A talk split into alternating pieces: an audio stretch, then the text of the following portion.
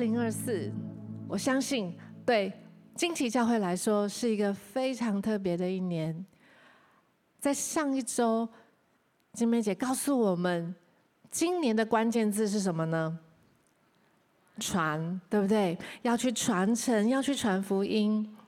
传承是一个世代非常重要的议题，有世代才会有传承。其实我们都从我们的阿公阿嬷或是爸爸妈妈，我们都承接了一些什么，因为他们传给了我们什么。而上个礼拜，晶玫姐告诉我们，在上帝的国度里面，神也透过亚伯拉罕传给我们什么呢？传给我们一个很重要、很重要的福分是什么呢？我们要承接的就是从亚伯拉罕而来的一个重要的福分，就是我们要成为大国，我们要蒙福，而且我们要去祝福万国万民。当我们相信耶稣之后，我们就成为亚伯拉罕的后代，而因为我们是亚伯拉罕的后代，我们就承接了这样的福分。也就是说，你的生命因为相信耶稣，不仅得着新的生命，不仅不一样，你的生命还要很有影响力，要去祝福许许多多的人。这份奇妙的属灵祝福是上帝透过亚伯拉罕传给你的，所以那代表你已经拥有这个祝福。可是今天我们要来想一想，是不是拥有这个祝福，我们就会很自然的活出来呢？其实不一定。我就想到，在11月的时候，我跟我们家两个姐姐呢，我们就去台北，然后呢，他们做了一个很勇敢的决定，就是呢，他们要自己搭捷运去到另外一个地方，因为呢，我们不能同时间去到那个地方，所以我们就想说，好，那你们就自己去，然后他们去 A 地，然后之后我们再约在 B 地再集合这样。那因为要搭台北捷运，所以呢，我们就给他悠游卡，而且我还跟他们说，这个呢，爸爸都帮你们处置好了，你就带着悠游卡就没有问题了，这样子。好，然后呢，虽然其实我还是有点忐忑，可是我想说，没关系，我们就祷告，然后把他们交给神。那后来好不容易，我们就回到 B 地集合了，然后我就问他们说，哎呀，你们做捷运都还 OK 吗？这样，然后他们就说，啊，钱不够。为什么？你们猜为什么钱不够？他们呢，从我们分开的地点呢，去搭了捷运。他们那个时候怎么搭捷运的呢？他们就是呢，用了他们身上仅有的钱，因为想说，我自己想说有悠游卡，所以就不用太多现金，我就给他们就是不多的钱。然后呢，他们就去买了票。然后进了捷运站，然后呢，我印象中呢，他们要再从 A 地再回到 B 地的时候呢，因为他们就现金不够，还跟那边教会的人借钱。感谢神！所以这个故事告诉我们，当你读书考到外地的时候，一定要找教会。因为他会照顾你。好，然后就借钱。我想说，你还跟人家借钱？我说，我不是给你悠游卡吗？他手中有悠游卡，可是他并不知道，原来悠游卡可以嗶嗶，然后就进捷运站。然后，所以我要告诉各位的是，上帝给我们很奇妙的属灵祝福，我们已经有这张卡，可是我们是怎么搭捷运的？我们可能还想说，我可能要用我身上仅有的现金，还要跟别人借钱，还要怎么样？我们拥有亚伯拉罕的祝福，不见得我们可以活出这个祝福。如果你要活出亚伯拉罕的祝福，很重要的就是要勇敢起来接棒。怎么说呢？我们今天的主题讲到说，接棒开始得地为业，对不对？亚伯拉罕的福是要叫我们能够成为万国的祝福，那就是我们的产业。当我们的生命丰盛到荣耀到一个地步，我们是可以成为万国的祝福，而这成为我们的产业。而我们要怎么样得着这个产业？很重要的就是我们必须要起来接棒，而不是只是知道说，对，我是亚伯拉罕的后代，我拥有这个祝福。不只是这样，不能停在这里，如果我只是手中拿有悠游卡停在这里，我却不知道原来这张悠游卡可以直接带我进入捷运站，我没有去做这个动作的时候，我就没有办法活出悠游卡带给我的便利。所以一样的，我必须起来解绑，也就是说，我要亚伯拉罕传给我这个福，我必须起来承接。而我怎么承接呢？就是我需要接下这个棒子。刚刚我们读的主题经文说，等一下我要跳回去，我要跳到这里。好，刚刚我们主题经文说呢，摩西把谁叫来？摩西把约书亚叫来，而且是当着以色列人的面，然后就告诉约书亚，约书亚，你要刚强，因为接下来就换你了。你有没有想过，如果约书亚他不要接棒，会发生什么事？哦，那可能以色列人就进不了迦南地了。我自己觉得，有可能进不了迦南地的不是以色列人，是约书亚。因为神说我已经把这地赐给你们了，神说话就会算话，神说话会实现。不管怎么样，如果约书亚他说他不要，神还是有办法可以把以色列人带进迦南地。但是约书亚呢？约书亚就有可能错失了去得地为业这样的应许，约书亚有可能就没有跟着大家可以一起进入迦南地。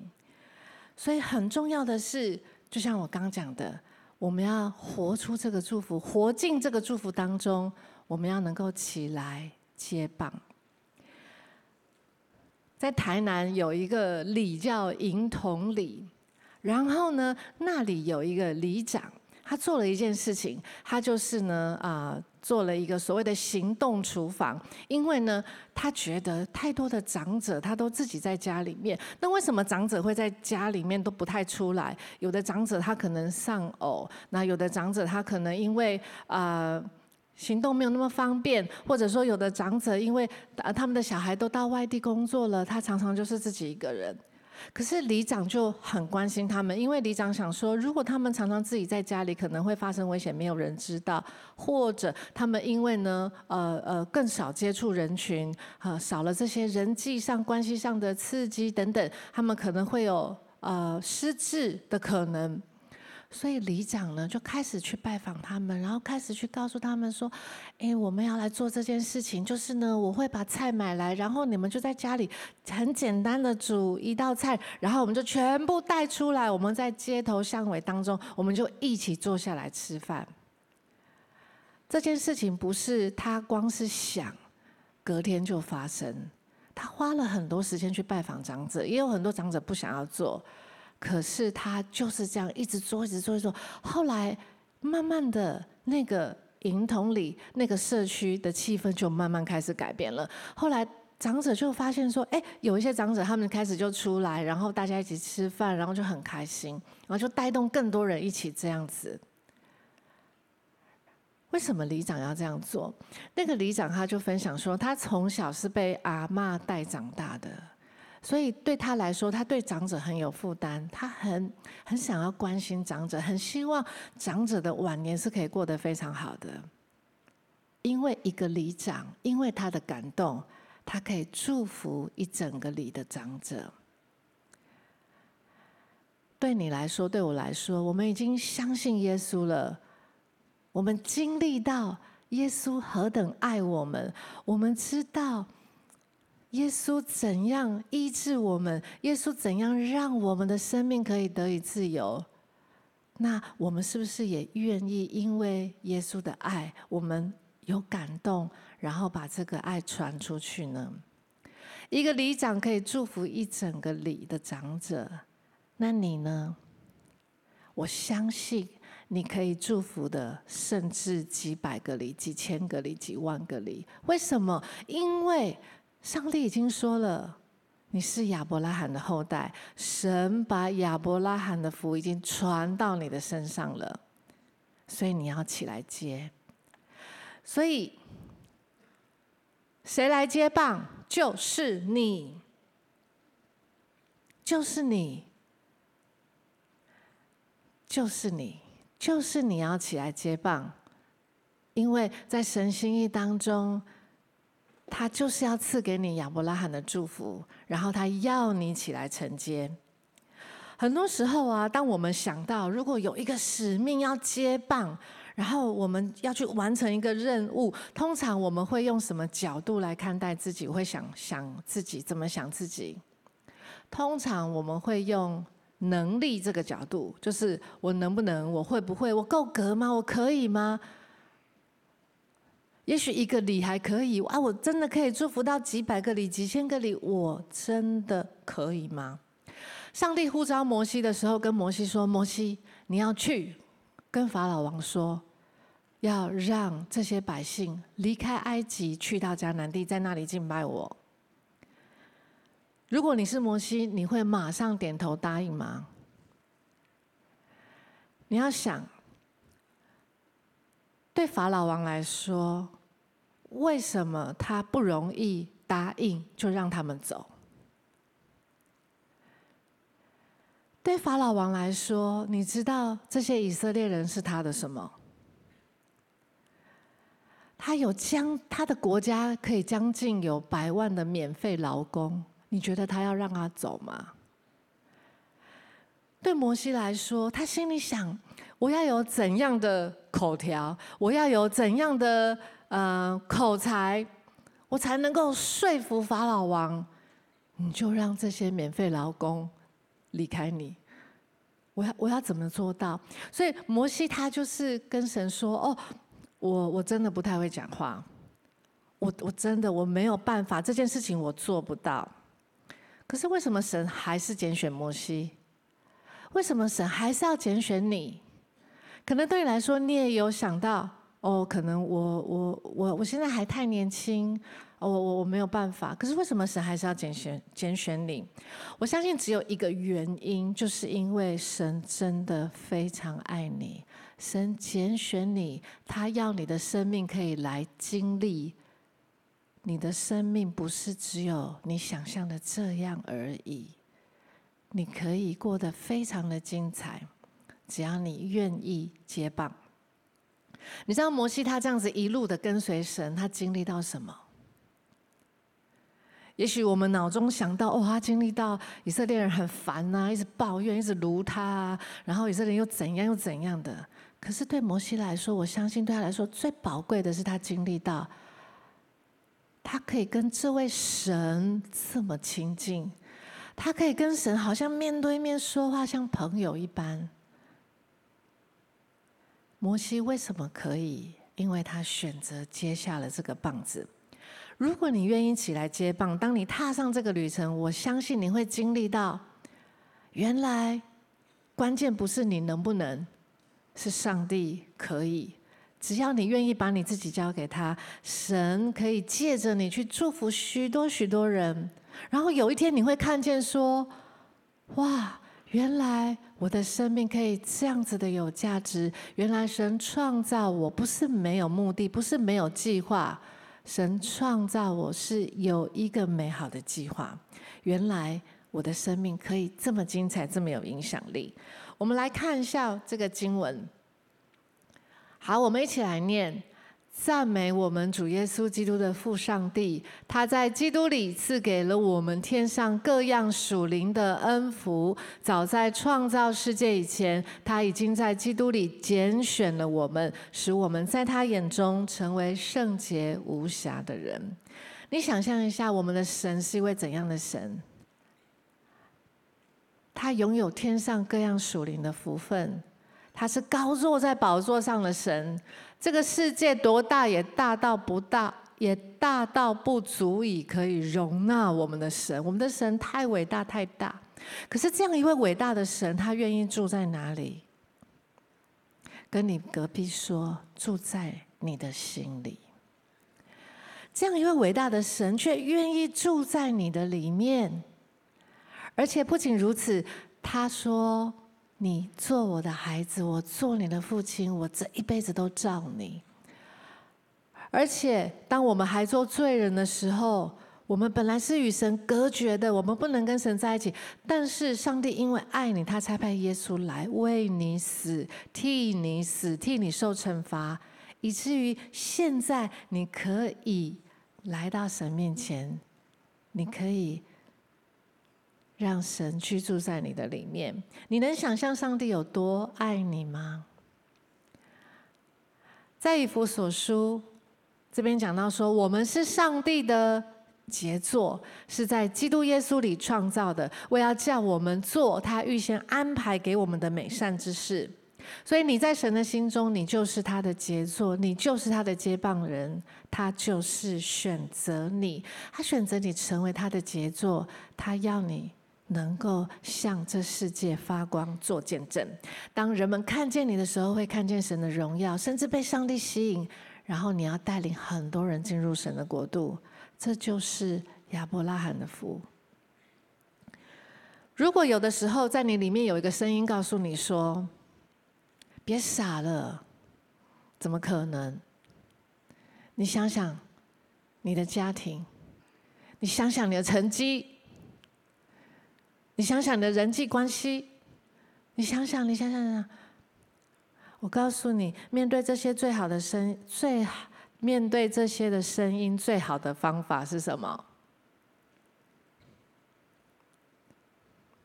就是叫他闭嘴。神不是这样看你的。很重要的就是你要看见你是神的杰作，你就能够活出杰作的美丽。所以求神帮助我们，我们要用神的眼光看我们自己。我们要停止再用我有没有能力，我行不行，我够不够格，我可不可以来看我自己。如果我这样看我自己，我就不可能接下这个棒子。但神说，我拣选你，你是杰作，在我凡事都能，你可以接下这个棒子。所以你可以起来接棒，因为神拣选你了，而且神已经给了你什么？应许。你凭什么接棒呢？因为你有神的应许。约书亚接棒之后，他是怎么接起这个棒子的？他就开始一一打电话给所有的长老，跟他说，我告诉你，那个上帝已经告诉我说呢，我会接棒，所以呢，接下来好，也许约书亚他可以这样做，他就开始跟很多的长老去建立关系，建立他的人脉，然后或者用他的领导的魅力到处去寻求支持，然后请大家来支持他。他这样做吗？没有。他唯一有的是什么？就是神的应许。所以你可以接棒，因为你有神的应许。他拥有什么样的应许？我们来看这个经文。好，我们一起来念这个经文。我已把你们脚掌将踏之地都赐给了你们，正如我对摩西的应许。这是第一个应许，上帝对约书亚的应许。第一个，他说，你们脚掌所踏之地，我都给你们了。神的应许有一个特性，就是什么呢？神说了就是事实。当神对约书亚这样说的时候，对百姓这样说的时候，他们已经进入迦南地了吗？世上还没。可是神的应许就是因为神这样说，在上帝的永恒里面，这件事情已经成就了。上帝不是说可能会给你们，或许有机会，也许有一天，上帝都不是这样说。上帝说，我已经给你了。上帝说他已经给你了，就你的。那你生命中，在你个人生命当中，你的脚掌所踏之地是什么？对以色列人来说，他们进入了他们的迦南地，那是神要给他们的应许之地。那对你来说是什么？其实就是神要给你这一生专属于你的命定跟计划，这就是神要给你的产业。而且这个命定跟计划会非常巧妙的跟神对整个拯救世界的计划融合在一起。我们都知道教会的意向。我们上礼拜是上礼拜吗？还是上上礼拜？我忘记了。我们也是在29周年庆的时候，我们也是有背意向，对不对？上礼拜是上礼拜，耶！所以大家应该还记得。所以我现在可以抽背吗？哇，好哦，好，那时间缘故先不用。哇，大家有点失望哈。好。对我们来说，我们真的相信神对我们的人生的计划，一定跟神给旌旗教会的意向有关，不然你不会在这里。或许在我们当中，神已经呼召你，神对你有一个感动，就是要你全时间的来服侍他。可能神要带领你去到世界的某个地方，又或者是在台湾，不一定。但就在那里，神带领你建立刚强荣耀的教会。又或许神有给你教师的恩赐，让你可以去教导，可以成全圣徒，让他们各尽其职。又或者神给你另外一个才能，就是你有得获财的恩赐。也许神让你有智慧，你可以用很正当的方式，可是你可以赚很多钱，然后借着奉献，你又借着奉献来支持很多海外的宣教士。不管怎么样，神对你的计划，因着你在旌旗，一定跟旌旗的意向有关。而神对你的计划，也一定跟神要拯救全人类的计划有关。所以我鼓励你，我们可以开始来询问神，寻求神。神啊，我这一生就是要交在你的手中，请你告诉我，你要怎么带领我？你对我，你的心意是什么？你的计划是什么？你知道吗？神从来不会愚弄人。你对神认真，神也对你超认真。而且在你还没有对神很认真的时候，神已经对你很认真了。所以鼓励你来寻求他，来问他：神啊，你在我生命中，你要给我的脚掌所踏之地是什么？上帝给约书亚的第二个应许是什么呢？他说：“在你有生之年，没有人能够抵挡你。”这是神给约书亚的第二个应许。这什么意思呢？我相信神今天一样对你说这句话，就是神要带领你去活出来你的人生命定，活出这样的产业的时候呢，没有人能够抵挡你。所以换句话说，是有可能可以被抵挡的。你知道，很多时候，如果我们最好的朋友，居然有一天可能在背后说我们怎样，我们被他伤害，或者我们被同学欺骗，或者呢，教会的小组其他组员在我们后面指指点点。可能有的时候，因为人的关系，我们会觉得他们怎么可以这样，然后我们很生气，我们很纠结，我们甚至说他不来道歉，我绝对不原谅他，我就是要他来道歉。又或者很多时候，我们期待要证明某件事情给某个人看，就因为那个人错看我们或看不起我们，然后我们就想说，我一定要证明给他看。也许有一些人，我们花一辈子的时间都在证明某件事情给某个人看。可是当这样的时候，我们就是被那个人、那件事情卡住了。我们如果被人卡住了，我们就没有办法继续往应许之地。你知道，神的应许还有一个特性，就是神说这给你了，神说没有人能够抵挡你。但是如果我们不去应用、去抓取神的话，我们不照着神的心意的时候，或者我们不愿意去拿这个的时候，我们就不会得到。那这意思是不是说，好，那不管谁对我怎样，反正我都不要管他，或者我就假装这些事情都没有发生过，我还是就要假装很快乐啊，然后反正怎么样，我是不是这样子呢？不是，而是在走这条路上，的确会经历到一些不容易。可是，在这个不容易的过程当中，好不好？跟神求恩典，求一个恩典，就是主啊，帮助我用你的方式来回应这个人，用你的方式来回应这件事情。如果他真的伤害了我，主帮助我选择原谅他。如果他误会了我，主帮助我，让我尊重他的看法。但是如果有机会，帮助我可以清楚的跟他澄清，跟他表述。如果真的有人轻看了我们，主帮助我们，让我们也许趁这个机会，我也可以检视一下，那我是怎么看我自己的。然后在这个时刻，也许我也可以学习主啊，或许他有些看法是对的，我可以怎么学？但或许有些看法是不合神心意的，主就帮助我放下来。所以很多时候，求神帮助我们不要被人卡住，不要被自己卡住，我们还是要继续往前走。而这是上帝给约书亚的应许。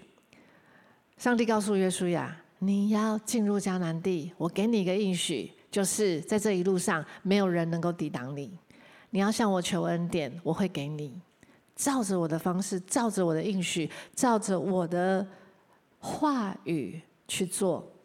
约书亚给从神得到第三个应许是什么呢？他说：“我必与你同在，必不离开你。”就在刚刚的约书亚记1章5节，他说：“过去我怎样跟摩西同在，我也照样跟你同在。我必不离开你，我会与你同在。”在得着应许的路上，可能不会一帆风顺，还是会有一些困难，因为你知道吗？我们能够承接亚伯拉罕的福，能够活出这个祝福，很重要的，不止因为神拣选我们，谁给我们应许，很重要的这一路上，神会锻炼我们的品格。而在这一路上，神锻炼我们品格的过程当中，可能会有压力，会有挫败，会有挑战。可是神说：“我必不离开你。”所以，当你随时随地你向神呼求帮助，神就可以成为你随时随地的帮助。当约书亚有神这三个应许之后，接下来约书亚做什么呢？都不做什么了吗？没有。得地为业的秘诀就是与神同行，他要开始与神同行。这里这个话是耶和华对约书亚说的。耶和华告诉约书亚说：“我的仆人摩西死了，现在你要起来，和众百姓过这约旦河，往我所要赐给以色列人的地去。”上帝要约书亚做什么？你要起来行动了，约书亚，我拣选了你，你是我的最佳人选，因为我创造了你，我在你的生命当中有绝对独特而且奇妙的计划。但我知道会有不容易，所以约书亚，我给了你三个应许，这个应许就是这块迦南地是你的了。这个应许就是，你平生的日子没有人可以抵挡你，你不会被人卡住，不会被自己卡住。第三个应许就是，我一定会与你同在。现在你要起来，你要起来行动，你要带领百姓过约旦河，然后呢，你要往我所要赐给以色列人地去。当神说往哪里去的时候，就代表神要带他们去那里。你记得在旷野的时候，他们是怎么继续的走前面的路？有云柱，有火柱。当火柱停，他们就停；当云柱起行，他们就起行。而这个时刻，神要他们再次的起行。神说：“往那里去。”可是你知道往那里去的时候，当约书亚真的起来行动往那里去的时候，你知道他接下来遇到的是什么？约旦河。而当神跟他说话的那个季节是约旦河，当时候是所谓收割的季节。而在收割的季节呢，约旦河的水是怎么样的状况呢？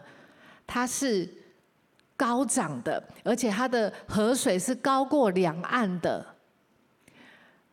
台湾的河水跟约旦河那边也有一样的特性，当溪水暴涨的时候，在那个时候可以在那边戏水、烤肉玩吗？不行，因为很危险。可是就在这个时刻，神跟他说：“你要带领百姓过去。”如果你是约书亚，你要带这么多人，然后过这种暴涨的河水，你觉得他压力会不会很大？如果你是约书亚，你压力会不会很大？可是神已经说了，往那里去。而约书亚知道，如果我要得地为业，我就要与神同行。神说往那边去，那我就要去。所以他们还是去。圣经记载说呢，当祭司抬约柜，然后他们的脚一踏进河水，往下流的水就止住了。这时候我们想象他们一踏进去，然后河水就干了，对不对？并没有，它的止住是在哪里呢？事实上是在一个很远的地方，一个叫亚当城的地方，而那个地方是他们现在所踏进去河水的地方，肉眼是看不到的，所以他们并不知道水止住了。他们知道神这么说，可是他们眼睛看是没有的。如果你是祭司，你又要抬约柜，然后你要进入这种很湍急的河水，可是当你脚踏下去，那边的水止住了。虽然他们眼睛看不到，他们还是继续往前走。这就是信心。信心不是说等到路都帮我打开了，康庄大道了，我们才前进。信心是什么？信心就是神说往那里去，那你就往那里去；神说往这里，就往这里。当他们慢慢依靠神前进的时候，他们会慢慢经历到水好像没有那么急了，而且那个河水好像水面慢慢降低了。你知道，当我们与神同行的时候，我们会经历到神的能力在当中。当我们与神同行的时候，我们就会经历到神的能力是超过我们可以想象，可是我们却可以来经历。而当我们与神同行，信心就会在我们里面慢慢的增长。过了约旦河就好了吗？没有，过了约旦河还要面对一座很高大的城墙，很高大的城墙。对，但是因为里面有一个城叫耶利哥城。好，那耶利哥城，我要表达的是说，当约书亚起来，他往神呼召他的地方去的时候，他不是一条康庄大道，又有约旦河，然后现在又有耶利哥城，而且耶利哥城据考古学家研究，它的城墙是一般城墙的2倍的厚度。那要不要去攻下来呢？神说要去攻，那怎么攻？神给了他们一个很厉害的策略。但这个策略很不合常理。神怎么说呢？好，我们一起来念。他说：“你所有的军队要每天绕城一圈，连续6天，让7个祭司拿着7个羊角号走在约柜前面。到了第7天，你们要绕城7圈，祭司要吹响号角。当你们听到号角长鸣时，所有的人都要高声呐喊，城墙就会倒塌，众人便可以直冲上去。”对约书亚来说，他得告诉以色列人，这就是我们的策略。也许第1天还可以，好，大家就绕。而且约书亚还告诉他们，不可以讲话，不可以讲话。好，那大家就绕。然后第2天，好，第2天还可以就绕。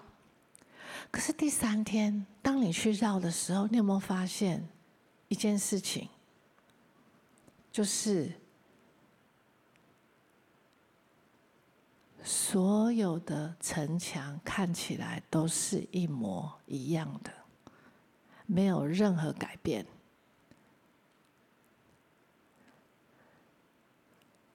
好，上帝这么说，那继续绕。第4天再绕，绕完回家。第5天再去看，没有任何改变，没有任何动静。还要绕吗？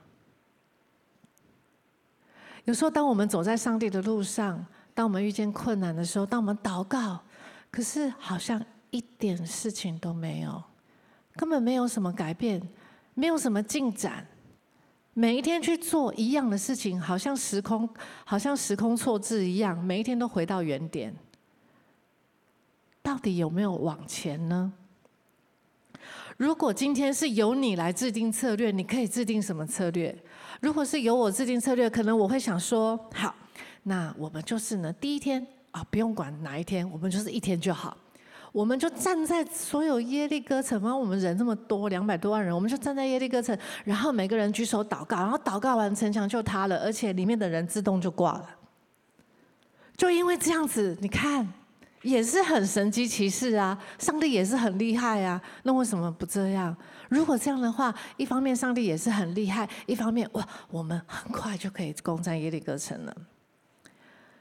有时候在跟神同行的路上，你会不会想说：神，你这样带领我，可是为什么你不把这些我很不喜欢的困难直接拿开就好？为什么要这么麻烦？为什么要等这么久？你知道为什么吗？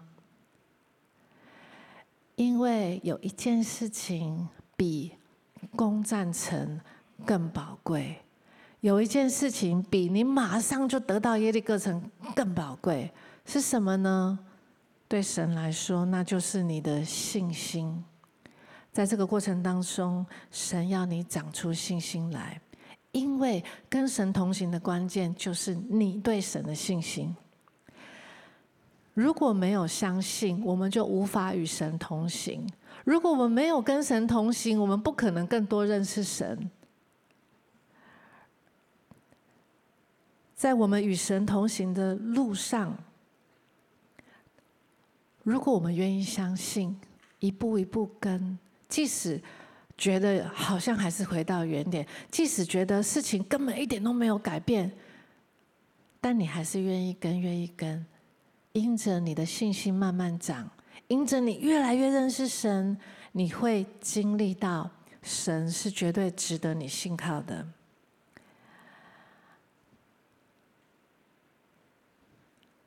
所以很重要的就是，当我们愿意选择被神拣选，起来接棒，愿意抓住神的应许，起来与神同行，就求神帮助我们，借着信心不断的与神同行。那你如何知道你自己一路会跟神同行呢？那就是你的决心。摩西曾经对神说：神啊，如果你要我们去那里，然后你自己不去，那我也不要去，我们都不要去了。因为对我来讲，不管去哪里，最重要的是我要有你的同在。这也是你的决心吗？你要怎么样知道自己是不是真的一路与神同行？那你要有这个决心，你要跟神说：神啊，不管怎么样，求你帮助我与你同行。当你有这个决心的时候，神会知道，你也会知道。而当你有这个决心的时候，你就会经历到你能跟神同行，你跟神的关系也会越来越密切。你会经历到借着信心，神的大能会在你的生命当中来运行，而这大能呢，会来成就神要给你的应许，而你也会经历到。最后，我们一起来念这个经文：上帝的能力运行在我们里面，能够丰丰富富的成就一切，超过我们所求所想的。好不好？我们一起来祷告。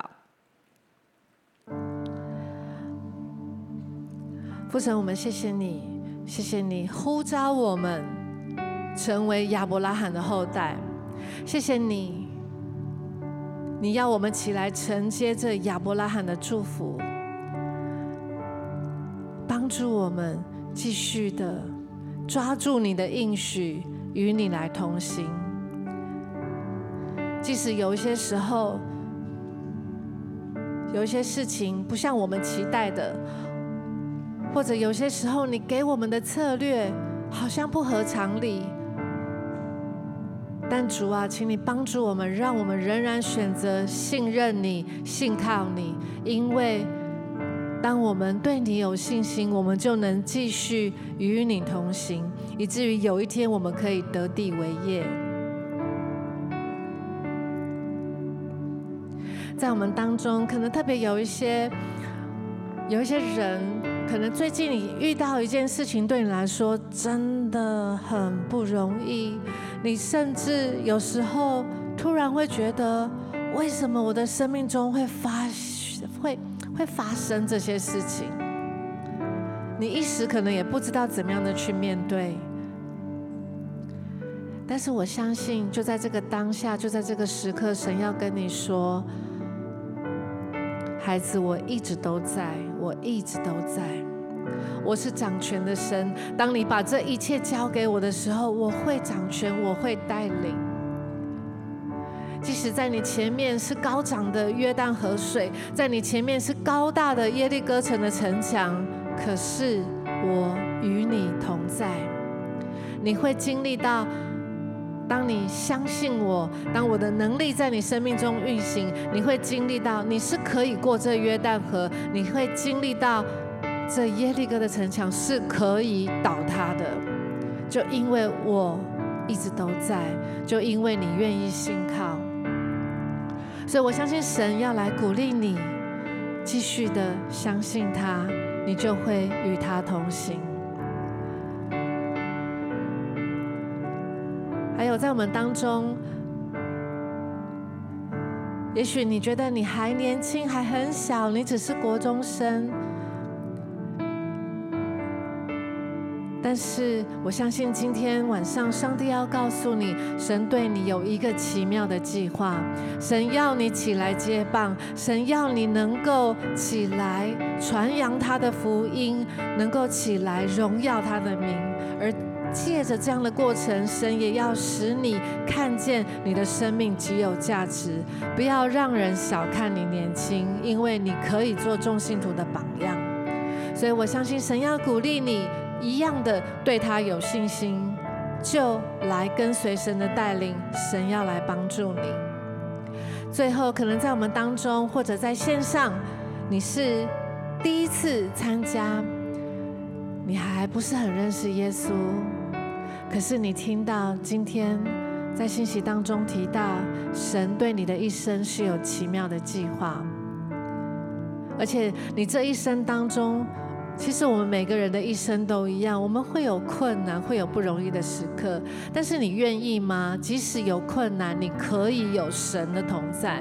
如果你愿意让神成为你的帮助，让神成为你的救主，如果你愿意，我要邀请你跟我一句一句的祷告。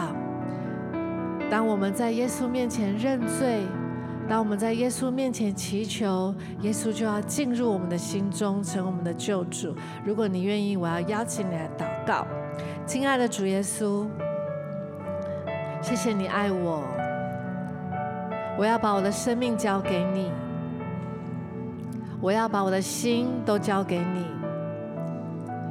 谢谢你赦免我所有的罪，谢谢你呼召我与你同行。从此刻起，你要住进我的心中，成为我的救主，成为我一生的主宰。这样祷告，奉耶稣基督的名求，阿们。